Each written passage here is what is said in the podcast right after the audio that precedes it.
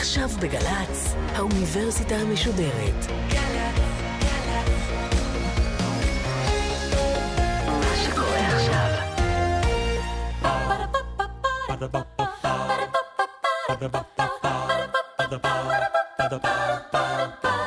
האוניברסיטה המשודרת מציגה מסע סביב רעיון, והסמסטר משחק, והפעם הפרופסור נתן נתניהו מהמחלקה למדעי המחשב באוניברסיטת בר אילן על שחמט ובינה מלאכותית. עורכת ראשית מאיה גאייר. ערב טוב, שמי פרופסור נתן נתניהו מהמחלקה למדעי המחשב באוניברסיטת בר אילן. אדבר איתכם הערב על שחמט מחשב ואינטליגנציה מלאכותית.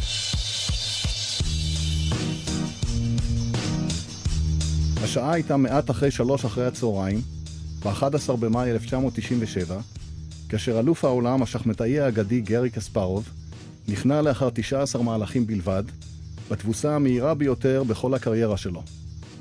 יריבו, מחשב העל כחול עמוק, או Deep Blue באנגלית, בעל יכולת ניתוח של 200 מיליון מצבים בשנייה, פותח במשך מספר שנים על ידי חברת IBM במיוחד לצורך הדו-קרב נגד קספרוב, שהוכרע לטובת כחול עמוק בתוצאה 3.5-2.5. Call it a blow against humanity. After six games over nine days, Deep Blue, the IBM computer, beat Gary Kasparov, considered to be the best chess player in the history of the game.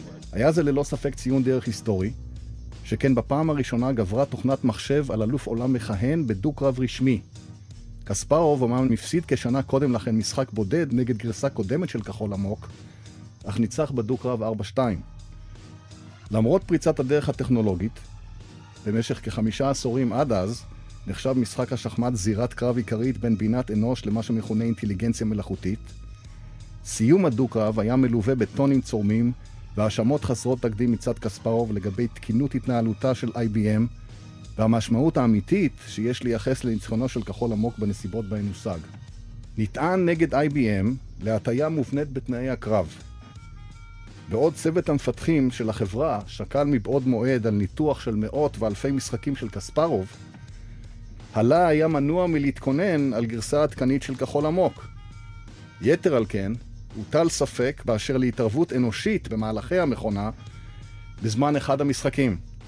ההימנעות של IBM לפרסם את הלוג, מה שנקרא סדרת הפעולות הממוחשבות, בזמן אמת, ולהתחייב כמקובל לדו-קרב חוזר, רק העצימו את המחלוקת שהעיבה להישג. החברה מצידה מיהרה לפרק את הפרויקט באופן סופי, תוך שהיא גורפת רווח עצום מעליית ערך מניותיה בסך של 18 מיליארד דולר. אגב, הבלשן האמריקאי נועם חומסקי המשיל את העניין בהישג לזה בבולדוזר המנצח בתחרות להרמת משקולות. מעבר לדם הרע בין קספרוב ל-IBM, והעובדה כי המרכיב הפסיכולוגי מילא תפקיד מכריע בתבוסתו הסופית, אגב, זה אספקט שהמכונה חסינה מפניו כמובן, נותרה בעינה השאלה, האם לאור היכולת שהפגין כחול עמוק, האם אכן מותר המכונה מן האדם בכל הקשור לעליונות הבינה המלאכותית על זו האנושית? בטרם נדון בסוגיה זו, נקדיש מספר מילים למשחק השחמט והייחודיות שבו. בטוחני כי רבים מהמאזינים, כמו גם מאות מיליונים ברחבי העולם, גדלו על משחקי חשיבה שונים כגון דמקה, שח, גו, ברידג', ששבש ועוד, שמספקים הזדמנויות למכביר לפיתוח מגוון של כישורים. אישית זוכר אני עדיין בערגה רבה את ההיחשפות שלי כילד למשחק השחמט על ידי מורי ורבי אבי המנוח הפרופסור אלישע נתניהו והשתתפותי הקבועה באליפויות הנוער בשחמט בעיר הולדתי חיפה. מה לא נאמר ונכתב על המשחק בין אלפי השנים הידוע בכינוי משחק המלכים. המשורר הגרמני הנודע וולפגנג גתה כינה את השחמט The Touchstone of Intellect לאמור אמת המידה לאינטלקט. שכן השחמט מפתח מיומנויות שכליות שימושיות בשטחי חיים רבים, כגון יכולת פתרון בעיות, מיקוד, חשיבה ביקורתית, לוגיקה מופשטת, תכנון אסטרטגי. לא בכדי השחמט נלמד על ידי אין ספור ילדים ברחבי העולם בבתי ספר רבים, שמחזיקים לשם כך מועדוני שחמט מיוחדים ומארגנים טורנירים רבים מיועדים לילדים בלבד. מה כל כך כיף במשחק הזה?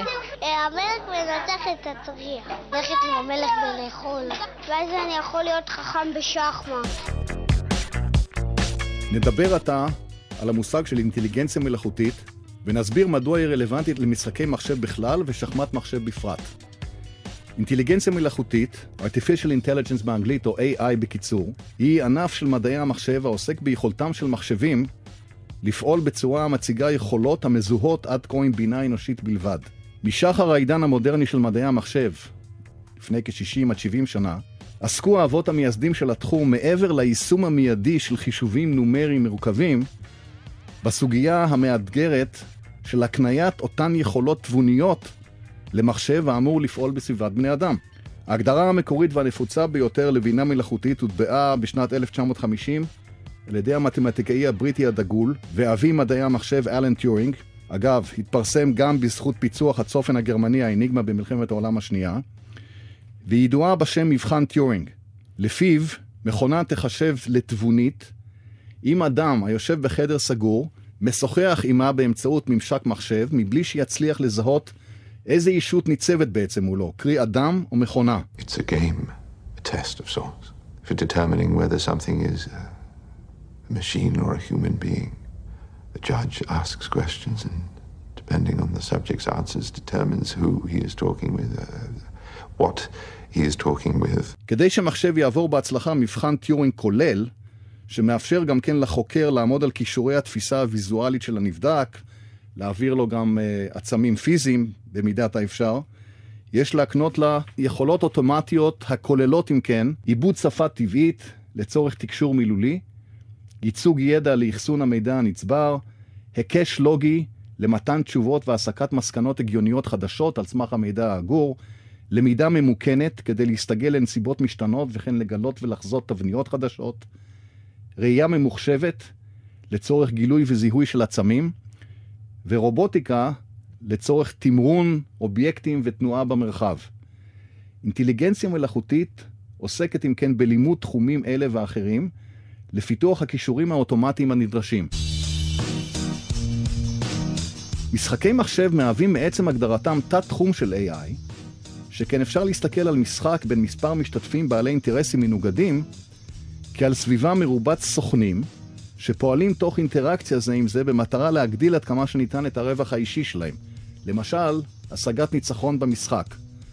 השגת המטרה על ידי סוכן ממוחשב כרוכה כמובן במימוש חלק מהיכולות האוטומטיות שהזכרנו. העובדה כי משחקי חשיבה כגון דמקה, שחמט, גו ועוד מכילים מצד אחד מספר עצום של אפשרויות ומהווים מצד שני משחקים מוגדרים היטב מה שנקרא, כלומר משחקי סכום אפס או סכום קבוע, בעלי מידע מושלם וחוקים ברורים שקל יחסית לייצגם באמצעות מחשב, רק הגבירה את העניין הטבעי של חוקרי AI במשחקי מחשב. אחדים מחלוצי התחום אף פיתחו בעצמם תוכנות משחק והשתמשו במשחקי מחשב לחקר AI.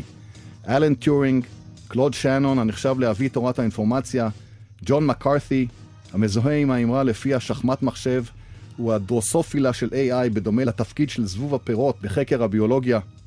הרב סיימון ואחרים פיתחו תוכנות שחמט ראשוניות בשנות ה-50 וה-60, וארתור סמיואל כתב תוכנות דמקה שזכו להצלחה יחסית באותן שנים. תוכנות השחמט לא היוו בתחילה אתגר של ממש לשחקני אנוש, מה שהניע את האומן הבינלאומי דיוויד לוי להתערב ב-1968, כי אף תוכנה לא תוכל לנצחו במשך עשר שנים. הוא זכה אמנם בהתערבות ב-1978, לאחר שגבר על התוכנה 4.7, שהייתה החזקה ביותר באותה עת, אך נוצח בסופו של דבר כעבור 12 שנה על ידי מחשבה עמוקה שקדמה לכחול עמוק. בשנות ה-90 נזקקו עדיין התוכנות המובילות למחשבי על בעלי מאות מעבדי חישוב, מה שאפשר כאמור לכחול עמוק לבחון כ-200 מיליון מצבים בשנייה, תוך ירידה לעומק של שבעה מהלכים, מה שנקרא בז'רגון 14 plies או חצאי מסעים, בשלבי ביניים של המשחק, ואף לעומקים גדולים יותר לקראת סיום המשחק. בשנים שלאחר מכן הוא שם דגש רב יותר על שיפור האסטרטגיה, מה שמכונה פונקציית הערכה עליה נדבר בהמשך, והדבר אפשר הפחתה משמעותית במספר המצבים הנבחנים ליחידת זמן, ועימה שימוש נרחב בתוכנות שחמט הרצות על מחשבים סטנדרטיים. למשל, דיפ ג'וניור, פרי פיתוחם של אמיר בן ושי בושינסקי הישראלים, שרצה בזמנו על ארבעה מעבדים בלבד, ובחנה בסך הכל שלושה מיליון מצבים בשנייה, סיימה ב-2003 את הדו-קרב המתוקשר עם קספרוב בתיקו 3-3. אגב, הייתה זו הפעם הראשונה שקספרוב הסכים להתמודד נגד מערכת ממוחשבת לאחר ההפסד נגד דיפלו שש שנים קודם לכן. קספרוב עוד הספיק לסיים דו-קרב נוסף באותה שנה בתיקו 2-2 כנגד פריץ, בטרם יוברר סופית כעבור שנים ספורות, כי היו אלה למעשה קרבות מאסף של שחמטי אנוש כנגד המחשב. כיום מתחרות תוכנות השחמט בינן לבין עצמם באליפות העולם בשחמט מחשב, ה-WCCC. אלו נערכות מדי שנה עד שנתיים, וכן מסייעות לשחקני אנוש בהכנה לטורנירים ביניהם ולניתוח משחקיהם. האם בהכרח המצב הנוכחי יחסל את העניין בשחמט? אישית איני סבור כך כלל ועיקר. המשחק ימשיך לדעתי לרתק המונים ברחבי העולם, ולו רק בשל העובדה כי יוסיף להיות מה שנקרא לא פטור עד אחרית הדורות. או אם להשתמש באלגוריה מאת רב האומן הבינלאומי הישראלי אלון גרינפלד. פיתוח מכוניות מרוץ המגיעות ל-300 קמ"ש ויותר לא גרע מהמתח והעניין בתחרויות ריצה בין אנשים שמהירותם היא לכל היותר 40 קמ"ש. אין ספק כי למשחקי מחשב הייתה תרומה רבה והשפעה הדדית ניכרת על התפתחות האינטליגנציה המלאכותית, מעצם היותם שדה ניסויים, מה שנקרא טסט בד, טבעי, באשר לפיתוח טכניקות שונות עבור חיפוש במרחב האפשרויות, הוכחת משפטים אוטומטית, תכנון אוטומטי, למידת מכונה וכיוצא באלה.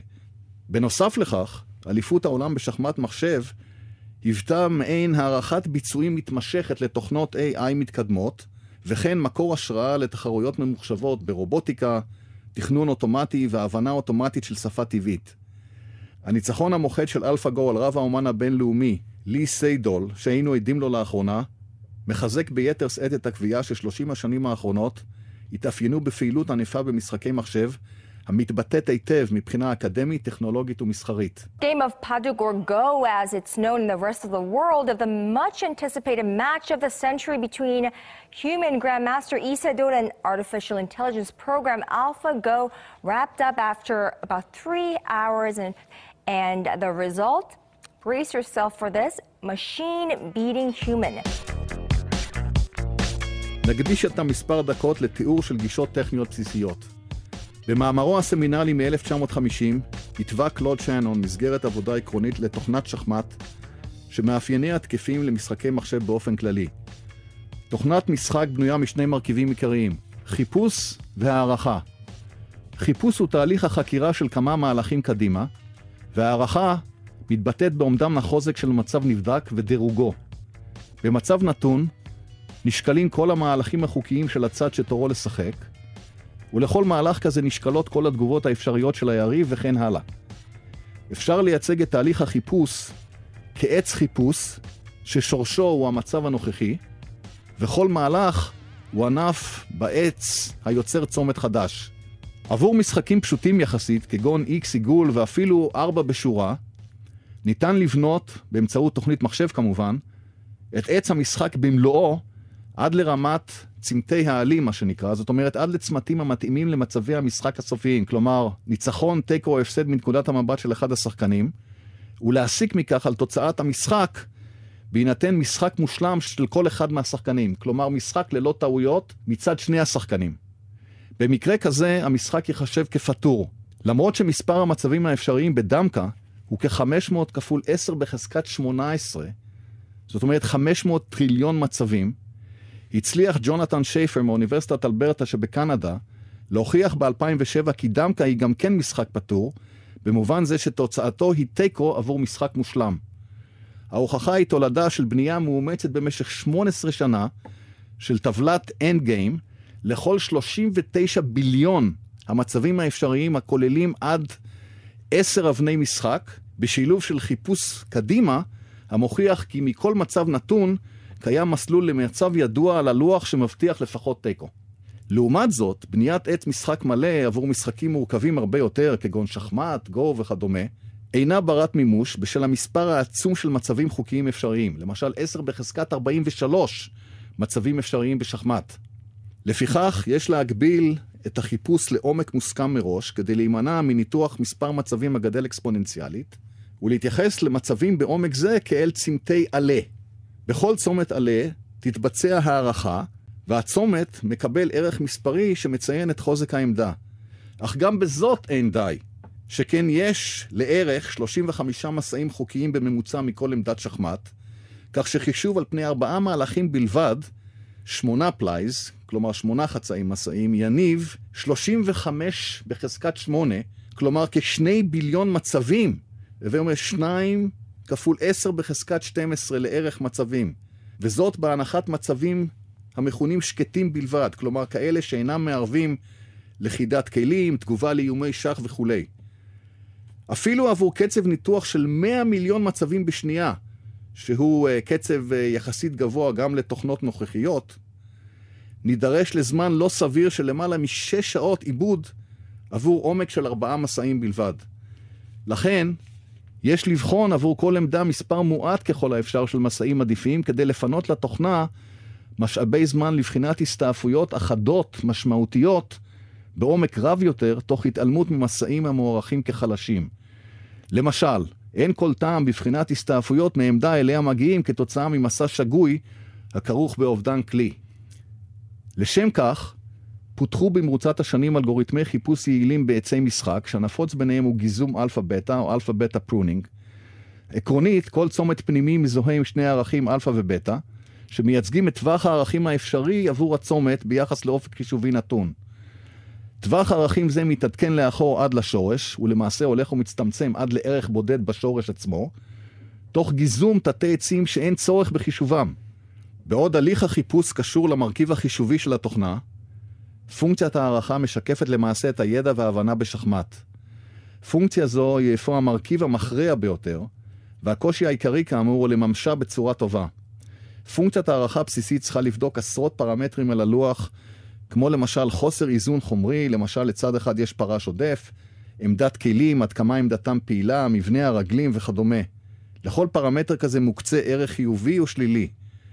הניקוד הסופי של מצב נתון מחושב כסכום הערכים של צד אחד שזהו תורו, פחות סכום הערכים המתאימים של היריב. פונקציית הערכה בכל תוכנות השחמט המובילות נקבעת לרוב באופן ידני. כלומר, המתכנתים משקיעים זמן רב, כמה שנים בדרך כלל, בכוונון ידני של כל עשרות ולעיתים אפילו מאות ערכי הפרמטרים של פונקציית הערכה. נוסו גישות רבות לאוטומטיזציה של תהליך זה, כלומר ליצירת הליך שיאפשר לתוכנה ללמוד באופן אוטומטי את הערכים המיטביים של הפרמטרים. גישות אלה כוללות בין היתר סימולציות מונטה קרלו, בהן המחשב משחק אלפי משחקים כנגד עצמו על ידי הגרלה, ומכאן השם, כמו בקזינו, הגרלה של מהלכים אקראיים, כדי לשערך את ערכי הצמתים היוצאים מעמדה נתונה עד לעומק דרוש ובחירת המסע המיטבי בהתאם, וכן למידת חוזק, מה שמכונה reinforcement learning, המעדכנת את ערכי הצמתים על מסלול נבחר מצומת נתון, בהתאם למשוב, קרי חיזוק, המתקבל מצומת העלה. כלומר, למידה בוחנת אילו מסעים היו מוצלחים או חלשים. הדבר דומה לאילוף חיה בשיטת הגזר והמקל, או ללימוד ילד בגיל הרך להתנהג באמצעות תמריצים ועונשים. בעוד השיטות האלה הוכתרו בהצלחה יחסית בתוכנות ששבש ודמקה, ביצועיהן בשחמט מחשב היו גרועים בהרבה מאלה של תוכנות המכווננות ידנית. יצירת תוכנות שחמט המסוגלות ללמוד לשפר את ביצועיהן באופן אוטומטי, עדיין מהווה אתגר נכבד. מחקר בולט אחד, בשיתוף עם אלי דוד ומשה קופל מאוניברסיטת בר אילן ויאב ונדר הריק מאוניברסיטת טילבורג שבהולנד, עוסק בלימוד אוטומטי של הערכים המיטביים של פרמטרים שונים של פונקציית הערכה על ידי שימוש באלגוריתמים גנטיים. גישתנו מסתמכת על עקרונות הברירה הטבעית של דרווין, התרבות או מוטציה, בדומה לאבולוציה בטבע שבמהלכה שורדים האורגניזמים המתאימים יותר, מה שנקרא survival of the fittest, ומשביחים צאצאים לדורות הבאים. באופן אנלוגי, נדמה אורגניזם לרצף ארוך של סיביות, כלומר ביטים, המייצגים את אוסף ערכי הפרמטרים המבוקשים, רצף הסיביות מכונה כרומוזום. נשים לב כי כל כרומוזום מהווה למעשה קידוד של תוכנת שחמט, שניתן לייחס לה ערך התאמה, fitness, בהתאם לביצועיה. ספציפית, ערך ההתאמה של כל כרומוזום בדור נתון נקבע לפי מספר המסעים הנכונים שביצע הכרומוזום מתוך מסד נתונים של אלפי מצבים הלקוחים ממשחקי רבי אומן בינלאומיים ו/או משחקי מחשב ברמה מקבילה. בסדרת מאמרים אודות המחקר הנ"ל, שהבולט ביניהם התפרסם באוקטובר 2014 בז'ורנל של IEEE על חישוב אבולוציוני, הצגנו בין היתר תוצאות ניסיוניות מפורטות, המדגימות את אפקטיביות השיטה. ספציפית הדגמנו כיצד לימוד הערכים המיטביים של עשרות בודדות בלבד של פרמטרים של פונקציית הערכה, עבור אוכלוסייה בת 100 קרומוזומים המאותחלים אקראית, המתפתחת באופן אבולוציוני על פני 200 דורות, מניבה תוך מספר שעות כרומוזום מיטבי, קרי תוכנת שחמט, ברמה של רב אומן בינלאומי. מסימולציה בת עשרות משחקים כנגד תוכנות שחמט ידועות, כגון Deep Junior, Fritz, Hiarcs ו Crafty, עולה כי התוכנה מתקבלת עדיפה על רובן, פרט ל Deep Junior, שזכתה אגב יותר מכל תוכנה אחרת באליפות העולם בשחמט מחשב. An Israeli computerized chess champion, Junior, has won the World Computer Chess Championships in the Netherlands. Junior beat teams from around the world without losing a single game. This is the seventh world title that the Israeli team has won. נדבר עתה על החזית המחקרית בהווה ועל אתגרים עתידיים. נזכיר מושג עקרוני חשוב של רשתות עצביות מלאכותיות, מה שנקרא artificial neural networks. אלו הן רשתות מחשב מתקדמות המנסות לחקות את החשיבה האנושית על ידי העתקת מבנה שכבות תאי העצב בקליפה החיצונית של המוח, הנאו-קורטקס, שמספרם נאמד בעשרות מיליארדים. הרעיון הכללי הוא לדמות תהליכי למידה קוגניטיביים המתרחשים במוח לביצוע מטלות שונות כגון זיהוי פנים, זיהוי עצמים, ניתוח קול, עיבוד טקסט וכיוצא באלה באופן אוטומטי.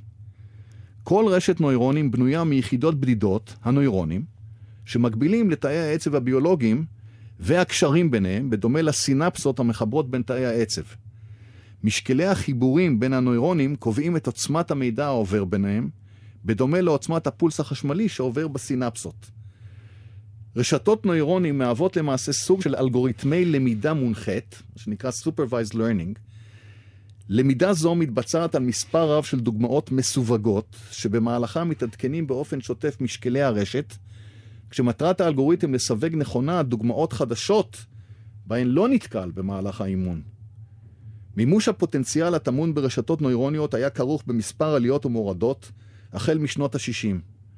הושגו אמנם ביצועים סבירים עבור מטלות ה-AI השונות שהוזכרו, אך הם היו מוגבלים בשל אילוצי חומרה ושימוש באלגוריתמים תת-אופטימליים. באשר ללמידה עמוקה, Deep Learning, שיטה זו נועדה לשפר באופן משמעותי את ביצועי הרשתות הנוירוניות הסטנדרטיות על ידי שימוש בתשתית מורחבת. ארכיטקטורה של רשת עמוקה כוללת באופן טיפוסי מספר שכבות ביניים, מיליוני נוירונים ומיליארדי חיבורים ביניהם, מה שאמור לדמות מוח גדול יותר. ארכיטקטורות בסדר גודל כזה לעיבוד, לימוד של כמויות עצומות של דאטה לא היו אפשריות עד לאחרונה. גם השימוש בענן מקל משמעותית על הגישה לדאטה והאזנתה לרשתות העמוקות הממומשות כיום באמצעות מעבדים גרפיים, GPU, שיעילותם גבוהה לאין ארוך מזו של המעבדים הסטנדרטיים, ה-CPU.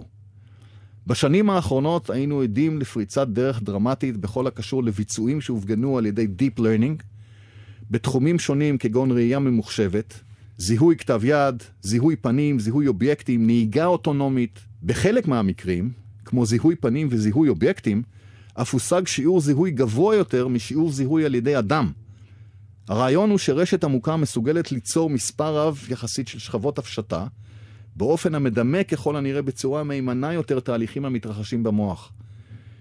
באשר לשח עמוק, ברוח החדשנות הנ"ל, פיתחנו לאחרונה בשיתוף עם אלי דוד מאוניברסיטת בר אילן וליאור וולף מאוניברסיטת תל אביב, שיטת למידה עמוקה לשחמט מחשב.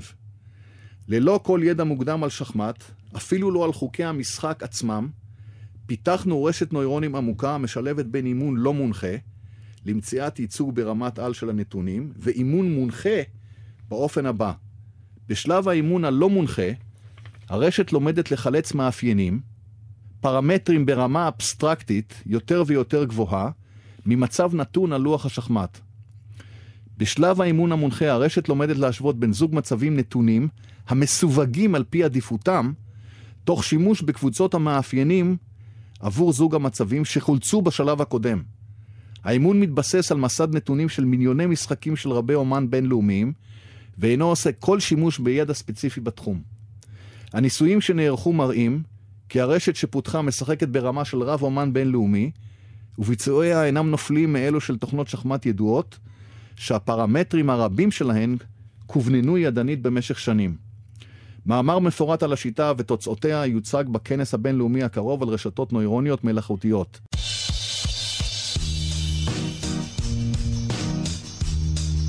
ולגבי אלפא גו, גו. הוא משחק סיני עתיק בן אלפי שנה, הנפוץ בעיקר במזרח הרחוק.